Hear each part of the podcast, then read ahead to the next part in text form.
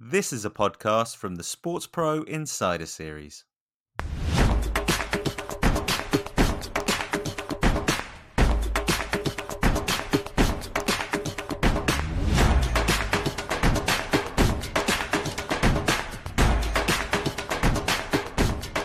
Hello again, everyone. Hope you're keeping well. Uh, this is Eoin Connolly, the editor at large at SportsPro. Uh, delighted to be back and bringing you another podcast from the SportsPro Insider series, highlighting some of the best of our virtual conferences this summer.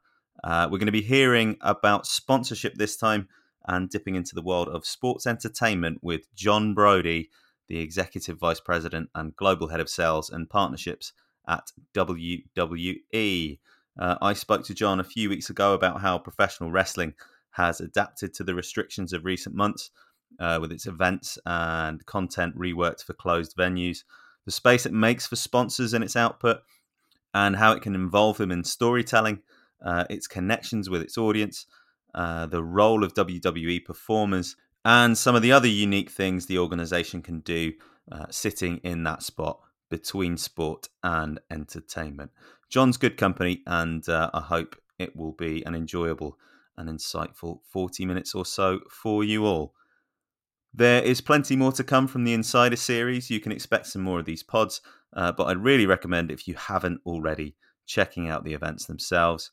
Um, if you're able to join us live, we've got sessions coming up on emerging tech and media, social media in sport, sustainability, OTT and broadcasting, uh, finance and investment, athletes in business, uh, and leadership. Uh, those are happening every two weeks. They're taking you all the way to the middle of October. Um, if you are able to get on the platform live, you can ask questions, follow polls, um, and connect with peers in the live chat. Head to sportsproinsiderseries.com, put in a few details, and you'll be all set. You'll also be able to catch up with every single session of the series so far on demand. Those cover esports and gaming, uh, engaging fans with OTT and broadcast, digital strategy, sponsorship, broadcast tech and innovation, uh, right up to our most recent event, Women in Sport, where we had some brilliant stuff with speakers from the San Antonio Spurs, Philadelphia 76ers, UEFA, beIN Media Group. Uh, we had the commissioners of the National Women's Soccer League and the Call of Duty League, Ellie Norman at Formula One. Uh, we had Denise Lewis joining us in her role as president of Commonwealth Games England. Um, if you want to hear more about WWE, you can also check out the conversation with Stephanie McMahon, the chief brand officer, and someone with experience in the ring as well.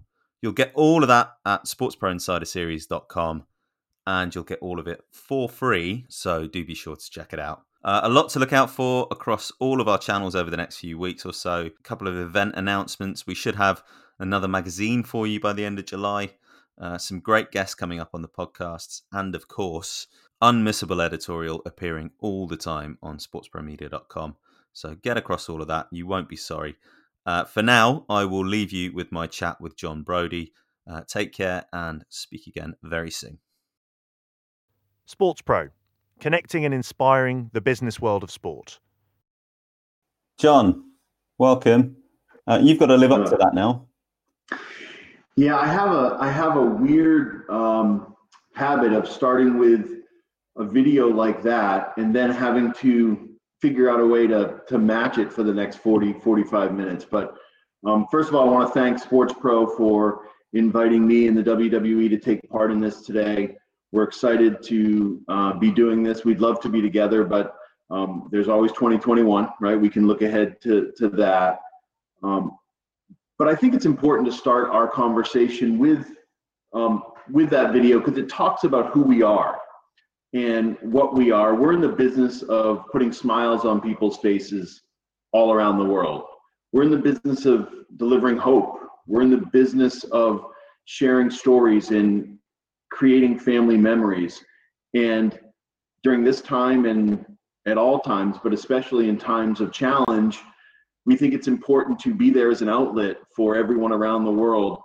You know, day in and day out, people are putting food on the table um, and and trying to work through this challenging time. We're there as a we think a beacon of hope and a part of everyone's life to give them a little happiness. And whether it's now during this pandemic or what we did or have done in the Middle East with bringing female wrestlers to Saudi Arabia and giving hope to little boys and little girls.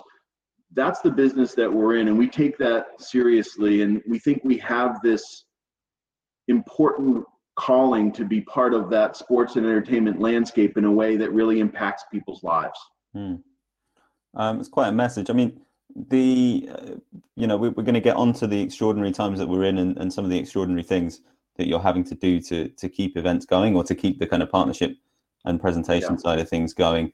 Um, but let's just establish kind of what a, a pre-COVID WWE partnership looked like typically. Yeah, and and again, we'll talk a little bit about the the COVID world, but it's also about who we were, who we are, and who we're going to become. Um, and for WWE, we have a unique set of assets that differentiates us, I think, from sports and entertainment properties generally. Um, and I've worked, I've spent many years in my career prior to WWE at more traditional stick and ball sports, and they have tremendous assets, and we want them to get back um, in on the pitch and on the field and in the stadium as soon as we can and on television. Um, but what we have at WWE is this kind of unique 360 degree approach, which allows us to touch our consumer and to touch our partners wherever they want to meet us. And what I mean by that is we can deliver seasonality is not an issue for us. We're 365 days a year, 52 weeks a year. Check that box. We have access to all of the great talent, over 250 WWE superstars, all of whom are trained in the ring and are amazing athletes, but also have been trained as actors, as people who can deliver that line, the person who understands the integration with that sponsor. Um, we also shoot all of our own content. We do it in the US and around the world. We've been shooting our own content for over 40 years.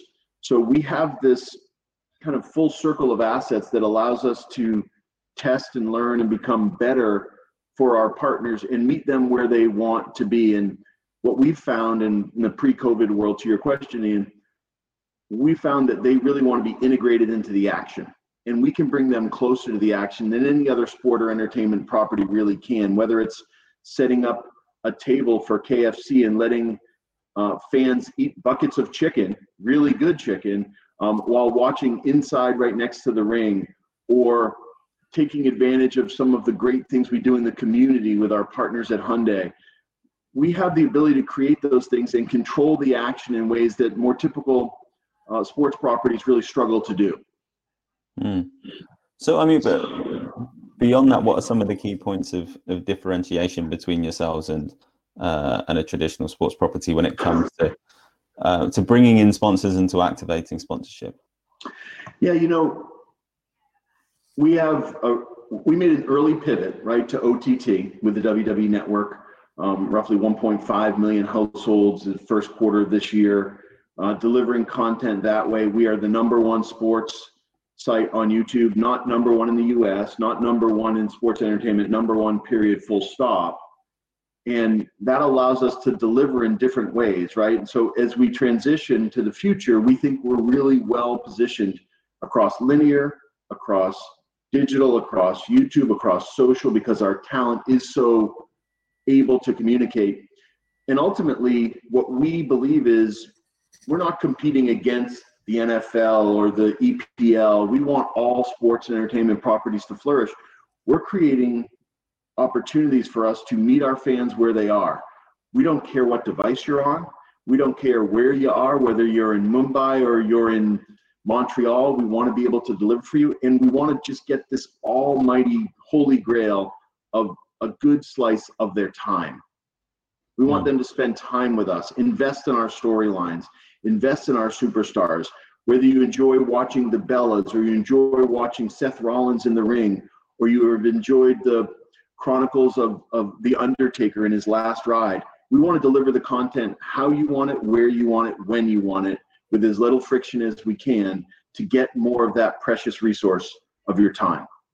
Yeah, I mean, something you picked up on there was you know wanting other uh, other properties to flourish. It was notable in that video how many faces from the world of sport and entertainment um, turn up at your events, and you know, how much work goes into that side of things, into into building those relationships and kind of amplifying what you do across other audiences as well.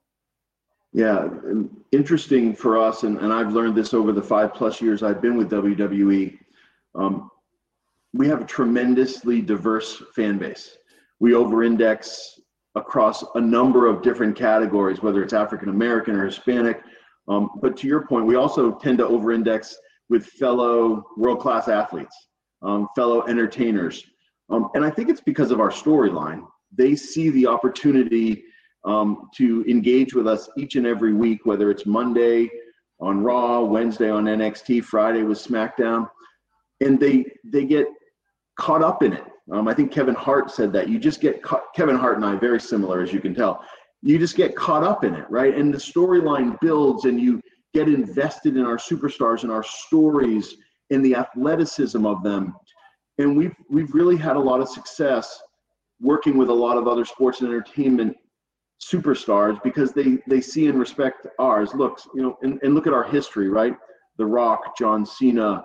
Um, if you even go to Ric Flair and now his daughter Charlotte Flair, we have a great lineage and we have great history of building these superstars and this connection with fans. And ultimately, for us, we want everyone to be entertained. Whether it's LeBron James after winning um, his first NBA title, holding up that title with an Ultimate Warrior T-shirt, or Rob Gronkowski being a part of our ecosystem because he just loves WWE so much. We want to welcome everyone in and entertain our fans in the U.S. around the world, kind of in ways that they want to be entertained, because that's the business that we're ultimately in. Yeah, uh, you, you mentioned, you know, a, a key point of difference is obviously you have very very talented people uh, athletically involved with with your organization. They're they're fantastic, well tuned athletes but they are also trained performers. I mean, does that reflect on how, uh, or sorry, is that reflected on in how they're used in your partnerships and your promotions? How how are uh, the talent incorporated into that? Yeah, and it goes to that 360 degree ecosystem. We kind of have this one stop shopping ecosystem, right? And what's special for us and then for our partners, most importantly, is as they are trained as athletes and also know how to deliver a line and know how to react to an audience and know how to carry a conversation and carry themselves. Um, many of them are bilingual. That's a that's an enormous advantage for us.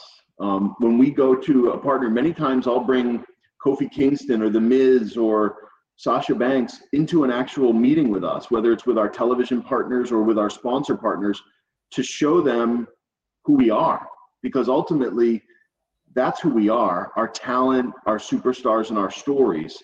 And having them in the room certainly makes a difference because it allows us to show this buyer or this potential partner what we can deliver that is you know frankly differentiated versus other versus other sports properties. You know we like to call ourselves scripted sports. And we think that more and more sports is becoming this global entertainment mechanism because it is consumed live and it has that differentiation that we all understand.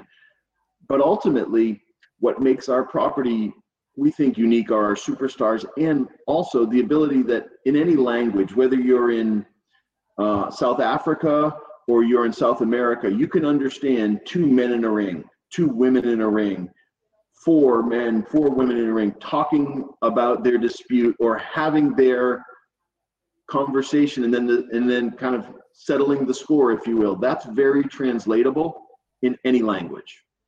Okay. Um, we've got a few questions in already, and we're going to be throwing uh, to our questions tab every few minutes. So please do keep. This is where it gets tough. This is where I got to be ready. Um, David Sidenberg will will start with because this kind of takes us into our our next phase of our conversation. But as the race to get live sport behind closed doors up and running rather than perhaps using this time to further grow the behind the scenes content paid off as expected? Uh, have you delivered in terms of the quality of the product uh, and or meeting fan expectations? So look, we're we're always going to push ourselves to get better. I I hope that we have uh, exceeded fans' expectations, but I but I would I would say we haven't just tried to do it in the ring. Um, we continue to do access to our superstars, whether it's through digital, whether it's through um, traditional um, terrestrial television. We want our fans to be a part of the lives of our superstars. So, with our programming on the network, with our uh, shows like the Bellas and the Divas, with Miz and Mrs., and our obviously our in-ring programming, we want to give people that full picture. And we've worked really hard to make sure we stayed on, make sure that we continue to produce content because we feel in times of need, that's when properties need to step up. And, and, and we've worked really hard, and our superstars have worked really hard to do that. So I don't think it has been an either or of in the ring or out of the ring. The answer for us has been yes, more, more, more. You know, we saw what we did with ESPN in the States by giving fans the opportunity to relive some of their favorite WrestleManias or, or some of the Fox programming we're doing on Tuesday nights so that every night we're a part of your viewing or giving you the opportunity to view and consume. I think that's what we've really been focused on, always doing it safely, always putting the health and well-being of our staff and our superstars first and foremost, but we really wanted to stay on and stay a part of people's lives during this time. I, we think they need us now more than ever. Yeah. So uh, just on that point about um, content and, and the behind the scenes content that was mentioned, how is the fact that everybody is now, uh, everyone who's who's involved is is at your facility down in Florida. You're not on the road. Uh, you're not setting up in new arenas two three times yeah. a week. What what's that done to your content strategy as far as that goes? Yeah, look. First of all, if people will open arenas safely, we're ready. Um, our chairman and, and CEO Vince McMahon has said um, we're ready to go and entertain and put smiles on people's faces. So we look forward to that next step in the transition. Um, but but what we've tried to do is make sure that the performance center, which by the way was not a set, the performance center was actually where we were training our superstars um, and giving them all the support they need. It's now turned into a set. Um, it's been different. It's given us a chance to learn a bit about what we can do, stretch some boundaries if you watched some of our recent pay per views, you've seen some highly successful, more cinematic type of matches. Uh, the Boneyard match with Undertaker at WrestleMania, um, and what we did in our own offices um, in Stamford, Connecticut with Money in the Bank, giving people the chance to see us in a different way and, and, and also testing different ways that hopefully expand our audience and give our fans what they what they crave. Um, you know when we're when we're in a time of reduced travel we're just trying to produce content deliver content and give fans the chance to ingest content and we've just had to pivot and evolve based on the realities of this global pandemic mm.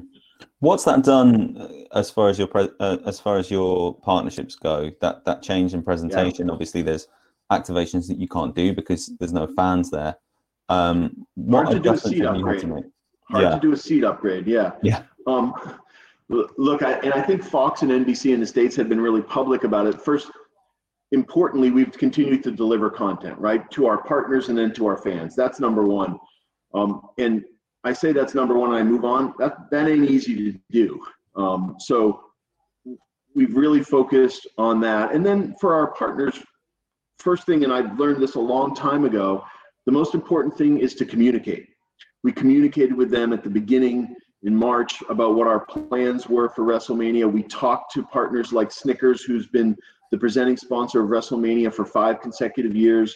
We talked to them about ways that we're going to have to change our our approach a little bit. You know, we were going to we were planning a large event prior to uh, WrestleMania at Raymond James Stadium that Snickers was going to present with live music and all those things. You can't do that. So how do you evolve what we what we worked on with Mars and Cricket and all of our major partners was to give them more opportunity inside the pay-per-view to touch the content and to be closer to the action. Um, we also expanded WrestleMania to be two nights, right? It is I think the line was too big for just one night. So Saturday and Sunday was a, a weekend of WrestleMania, giving more content to the fans, but also giving more opportunity to our partner and partners. Papa John's, who has been extremely active during this time, came in as the presenting sponsor of our pre-show. So you can order your Papa John's and then watch uh, WrestleMania. So we tried to get creative and give access to our partners, always with our eye on how we can deliver to our fans. How has that moved on since um, since WrestleMania was was held? We're talking what a couple of months ago now. You're back to doing uh, live events instead of pre-taped. Um, you know what? Yeah. How how have the partnerships moved on? What have you learned about that in this period, which a lot of people are going to be in for, for quite some time?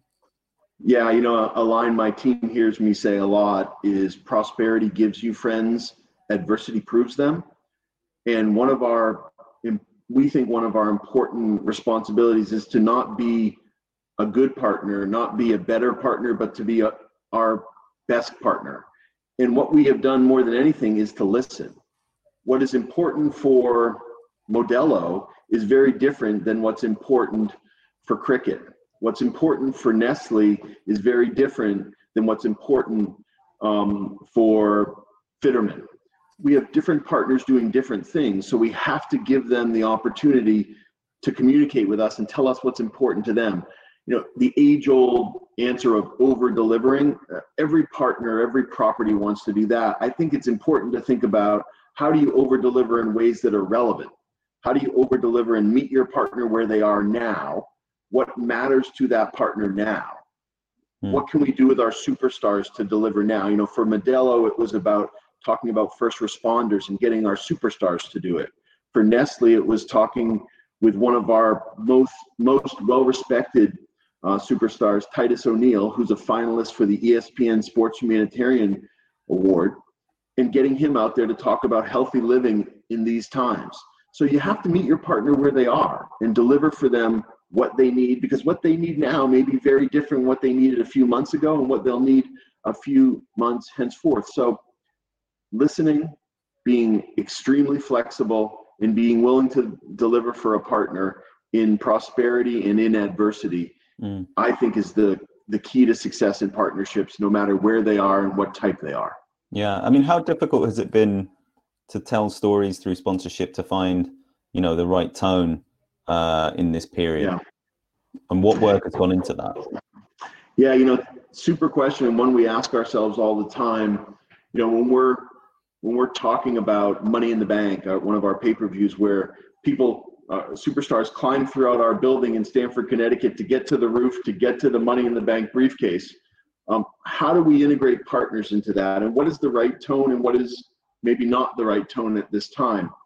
And what we what, what I learned a long time ago, and I think we we practice is I'm not the brand manager for Procter and Gamble. I don't know everything that's going on inside Unilever's doors.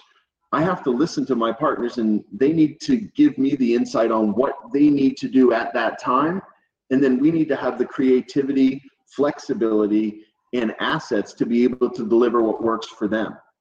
And these are unprecedented times. It's the it's the overstatement of the of the century, but these are truly unprecedented times. There's no there's no driver's manual for this. Um, so what we found that we have to do is try to communicate with our partners and really listen to them.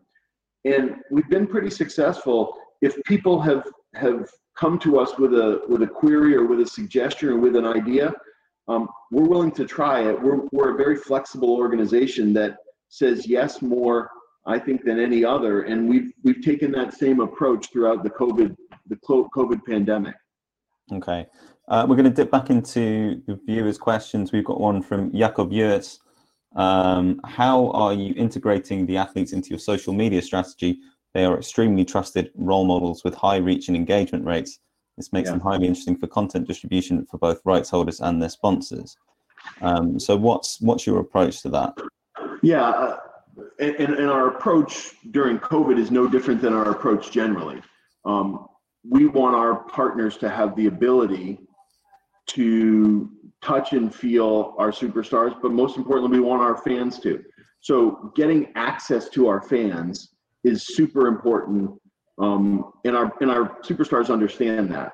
So what have we done to do that? We've just continued to communicate, and we've continued to create the opportunity for interaction. Um, a couple stats. I'm going to look over here to the side for a few of the stats, but our global views on WWE Network are up over 50% year over year. Um, our YouTube sales is up. Our subs are up. I think we're up 100% year over year in April on YouTube. That just has reestablished for us the need to communicate and the need for us to put our sponsors first by putting our superstars out there. And our superstars embrace it. Know, they can't interact with fans the same way as they normally can week in and week out. So being able to do that through social media is something that we've been kind of the leader and again, number one sports site on YouTube. I think 10 of the top 15 female athletes on social media are WWE superstars. These are things that many buyers and many fans may not know.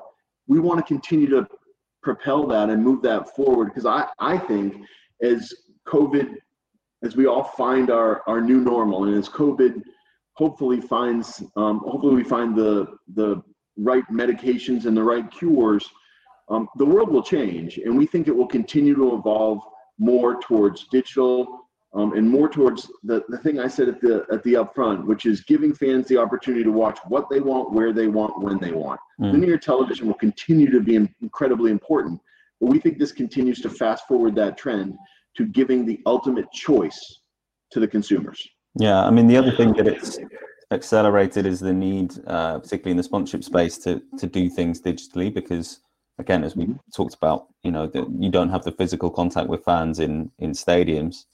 Um, how have you adapted your execution of of uh, the digital side of your partnerships in in the last couple of months? Yeah, and I think uh, one corollary I'd add to that is before I even answer your question is I think the measurement element of digital is so incredibly powerful because you can measure. Um, you can measure on television, you can measure in the more traditional mechanisms, but the ability to truly measure the impact on on digital and social we've found to be incredibly valuable and will, I think, just exponentially grow um, in the short to medium term. But again, what we've had to do is take that more traditional experience of in venue or execution in a specific pay per view or in a specific live event and move it in a different way. It isn't necessarily pull it out of the event and put it on digital and social. It's changed that conversation. Maybe it turns into um, instead of a store visit for Cricket Wireless, it is uh, an online gathering where our superstars may be talking some some ways about what they do in the ring, some ways about their life and the convenience that Cricket Wireless provides. It's just finding a new way to deliver that same message or that evolved message. And and all of us, whether it's WWE or EPL or Major League Baseball, everyone is trying to find that balance but also find the ability to create new ways to communicate with fans. Help us spread the word about the SportsPro podcast. Subscribe, like, and share our content on social. Join the conversation on Twitter with the hashtag SportsProPod. And if you're enjoying our work, why not leave us a rating and a nice review on your podcast platform of choice? And if you want to get in touch, you can send us an email podcast at sportspromedia.com. The SportsPro podcast. We're listening to. Um, are there any barriers that you put up around your content as far as consumers go or, or brand partners? Are there any, um, you know, obviously you're, you're having these conversations with, with sponsors all the time. Uh, given that you are, to, to use your term, scripted sport, you, you have an idea of what you've got coming up from uh, an events and, you know, uh, uh, a storylines perspective. Where where does the boundary between what you want to control as storytellers and, and what uh, what the partners want to be involved in? Where does where does that present itself? You know, th- this is a fun question for me because we're not so good at boundaries. Uh, we want we want to push innovation. We want to push the opportunity for brands to get inside our content in ways that more traditional sports properties just can't deliver. Um, so when I'm asked by a, a potential partner, how far will you go? My answer back to them is, how far will you go? and that's what I think makes WWE so special is because we have the right type of mentality. We're an entrepreneurial, idea generated or idea generation think tank in many ways. We want to push. We want to get rid of those boundaries. We want to we want to be known as the first to have done this. We want to be known as the partner that has done more. So when you say boundaries, are there some? Sure, there are some physical boundaries now. That's just reality. But boundaries that relate to what we can do with our partners, you know, we like to be the no boundary zone. And I think that is one of the major differences that we have and something we look to talk about and promote because partners, once they see it, they believe it. Uh, more questions from the floor or the virtual floor.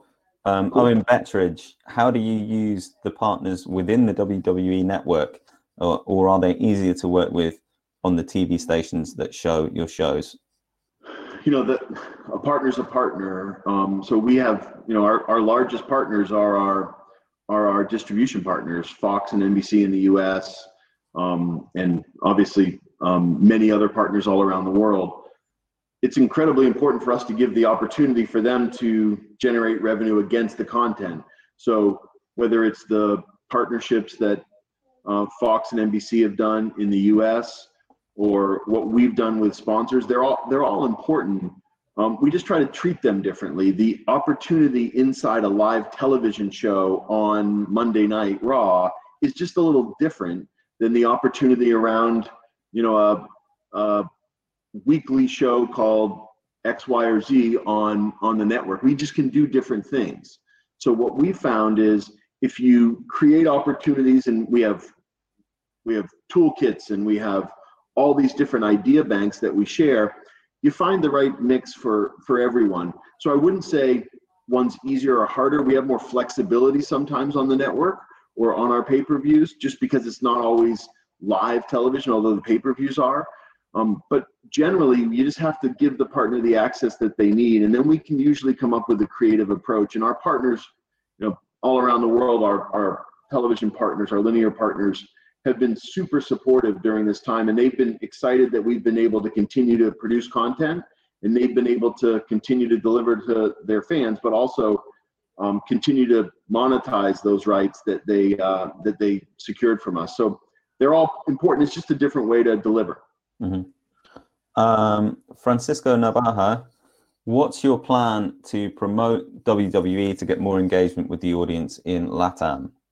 So I uh, I spent a lot of time in Mexico um, over the last few years. Uh, also uh, throughout Latam, been to uh, been to South America and, and, and spent a good deal of time in Brazil. Uh, there's a there's a tremendous culture of fandom for wrestling and for WWE throughout Latin America. It's been an area where we see opportunity and growth. It's an area where we'd love to be able to create a televised live event, um, some sort of special live event in the short to medium term.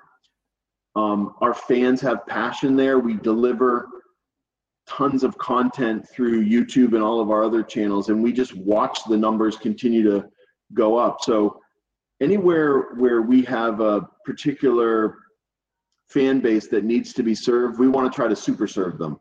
And I think there are a lot of exciting plans that we'll be unveiling for Latin America in the in the in the months ahead. Obviously, COVID makes you have to rejigger some calendars, and um, we are truly a, a global property. So when you're a global property, you actually have to be a global property. You need to have events all around the world. You need to create compelling storylines. You need to also make sure that when you're doing things in Latin America that you do it in language. So we're continuing to find ways to do that, whether it's through our network, through our live events, through our digital and social, to make sure we feed this insatiable thirst um, for WWE. Mm. You also have your friends down there in Mexico uh, doing lucha libre which is yeah, you know a yeah. similar similar kind of culture, similar kind of spectacle. What what kind of how how does that affect um, the way your fan base has developed in that country? Yeah, I, you know, lucha libre is a very different um, a very different property than ours. Um, not better or worse, just different. Uh, we love fans of all sport. We love fans of all types of wrestling. Um, we will look to do partnerships where they make sense for us we'll also look to continue to develop that relationship that we have with fans. You know, we have a long history in Latin America. We have a long history around the world of, de- of delivering family-friendly content. Um, PG content, and that's something that's really important to our partners and really important to our fans. And we made that pivot, you know, over a decade ago to to really look at how we can be a part of that experience mother to son, grandfather to grandson, uncle to granddaughter, and we take that and we take that to heart. So we want to make sure what we're delivering is something that they can really enjoy. And there are a lot of different ways that we we can do it, but we kind of stay true to the how do we deliver what they want, where they want, when they want, but do it in ways that are relevant, in real, in Spanish language, in, in LATAM's case, getting events there, creating more events, having more superstars visit and be a part of the culture of Mexico or anywhere we talk about. Because you can't just roll into town, do an event, and see in a few years. You got to be a part of it. And that's why our regional general managers and our regional offices are also so important to our connection to our fans in all of those different parts of the world. Hmm. Staying with the international picture, we've got a question from David Scudin. Uh, how do you handle international sponsors that may not be known here in the States or there in the States? Uh, speaking here from London. So we we there's a reason my group is called Global Sales and Partnerships. We're not a U.S. We're U.S. based for sure, but we're not a U.S. only um, sales and revenue group. Uh, we have done a tremendous amount of work all around the world. You know, I oversaw the international operation for WWE in addition to my revenue um, role for about three years. So I had a great advantage of going around the world and seeing this fandom that is so ravenous for WWE. So if you are a sponsor in the UK, we offer rights that and the ability to get close to our content that are UK based. Same for Germany, same for South Africa, same for Australia. So we give people the opportunity to stay within their um, within their region. We also can do global partnerships. So some of our partnerships truly transcend borders. All of those things give us the advantage to deliver the content, but then deliver the value for sponsors. Um, not many people realize how long we've been in all of these different places. You know, we do tryouts. I was at a tryout recently in China, and we had so much excitement from the marketplace. It was on the front page of the newspaper. We were the story um, there. I did the same in Mumbai. I did the same um, in Frankfurt. So we go around the world and we see the power of our property, and we just want to deliver that value back to partners.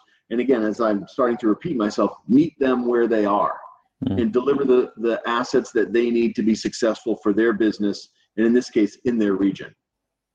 Okay, um, a couple more questions, and then uh, we're, we're, we're running tight on time, but hopefully we'll get a couple more in.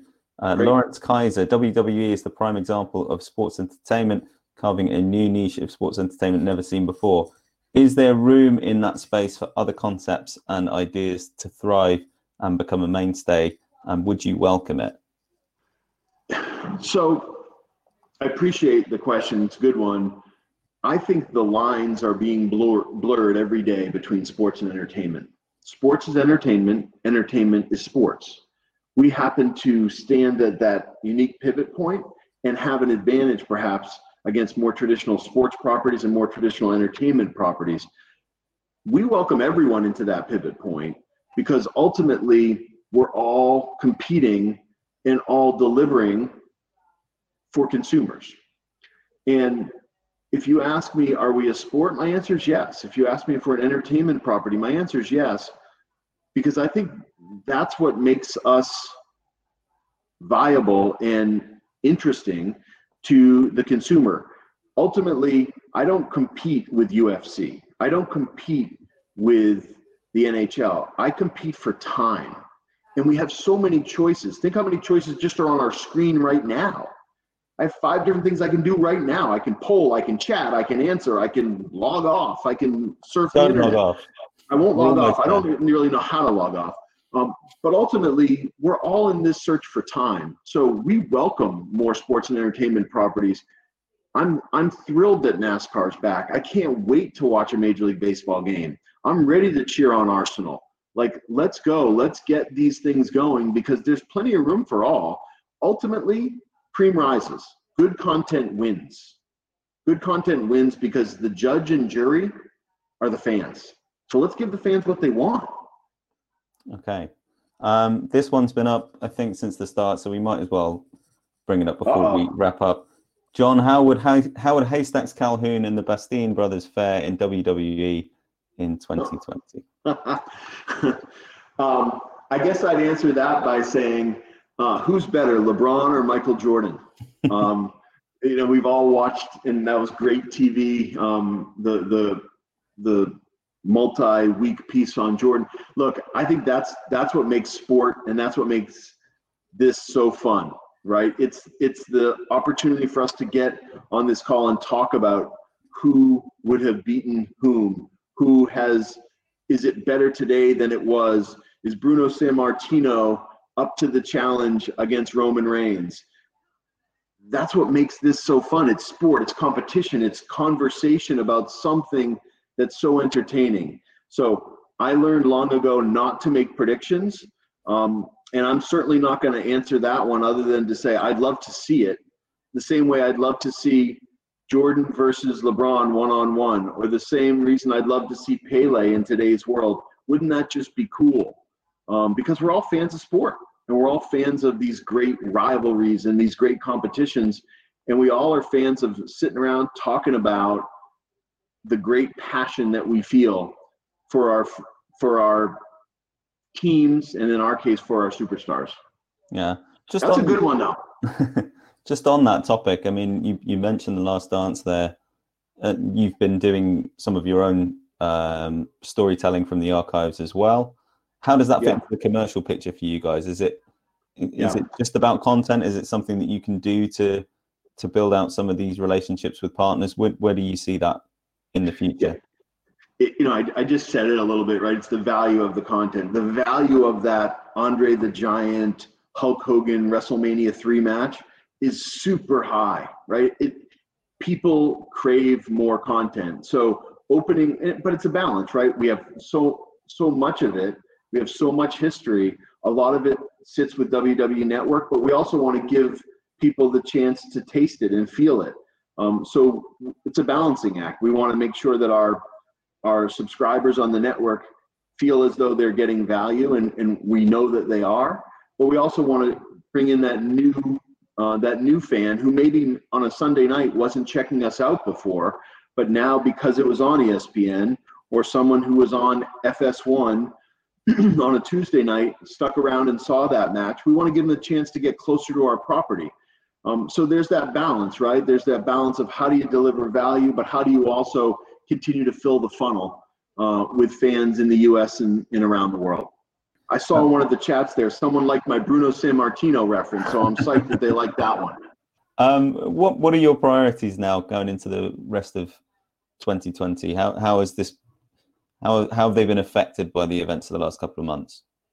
Anyone who said they have not been affected commercially, personally, holistically, is either living under a rock or not telling you the truth. I mean, what we're all experiencing every day is is different, and our business will be different coming out of it. Um, first and foremost, my my vision and my role, I think, is to keep all of my employees um, safe and healthy. I think it's to make sure that our superstars are the same, safe and safe and healthy as we continue to entertain.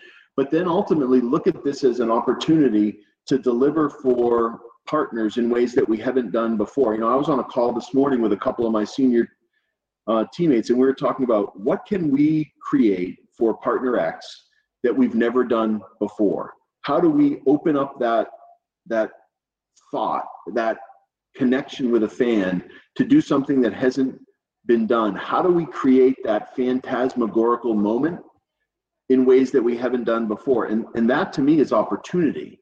And that to me is a challenge that all of us at WWE are excited for. Whether you're in the revenue generating side like I am, or you're a creative writer, or you're part of our, you know, part of our billion dollar uh, CPG business. How do we reinvent?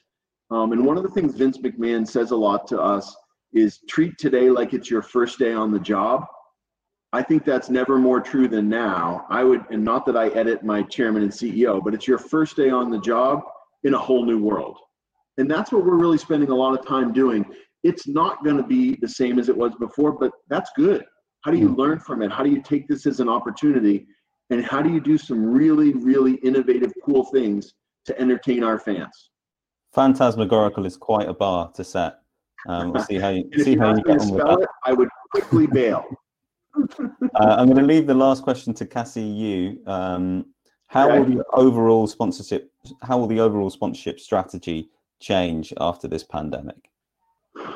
Well, first of all, over the last five years, um, we've grown our business about 105%. And that's a huge number. And that I don't take that for granted for one minute. We've had partners who've come with us on that journey, who've taken that risk. Maybe it wasn't something they knew as much before as they do now. They didn't appreciate our flexibility and our one stop shopping and a 360 degree approach. So we're going to continue to do those things. We're going to continue to innovate. We're going to continue to ideate. Um, but ultimately, where do we go from here? We continue to meet partners where they are and we listen and we create opportunity. And again, if you heard nothing else in this um, last hour, I hope, I hope it's that you've heard WWE creates flexible op- opportunities for partners, creates the ability for partners to get inside the WWE's action, whether it's in the ring or in the lifestyle of our superstars.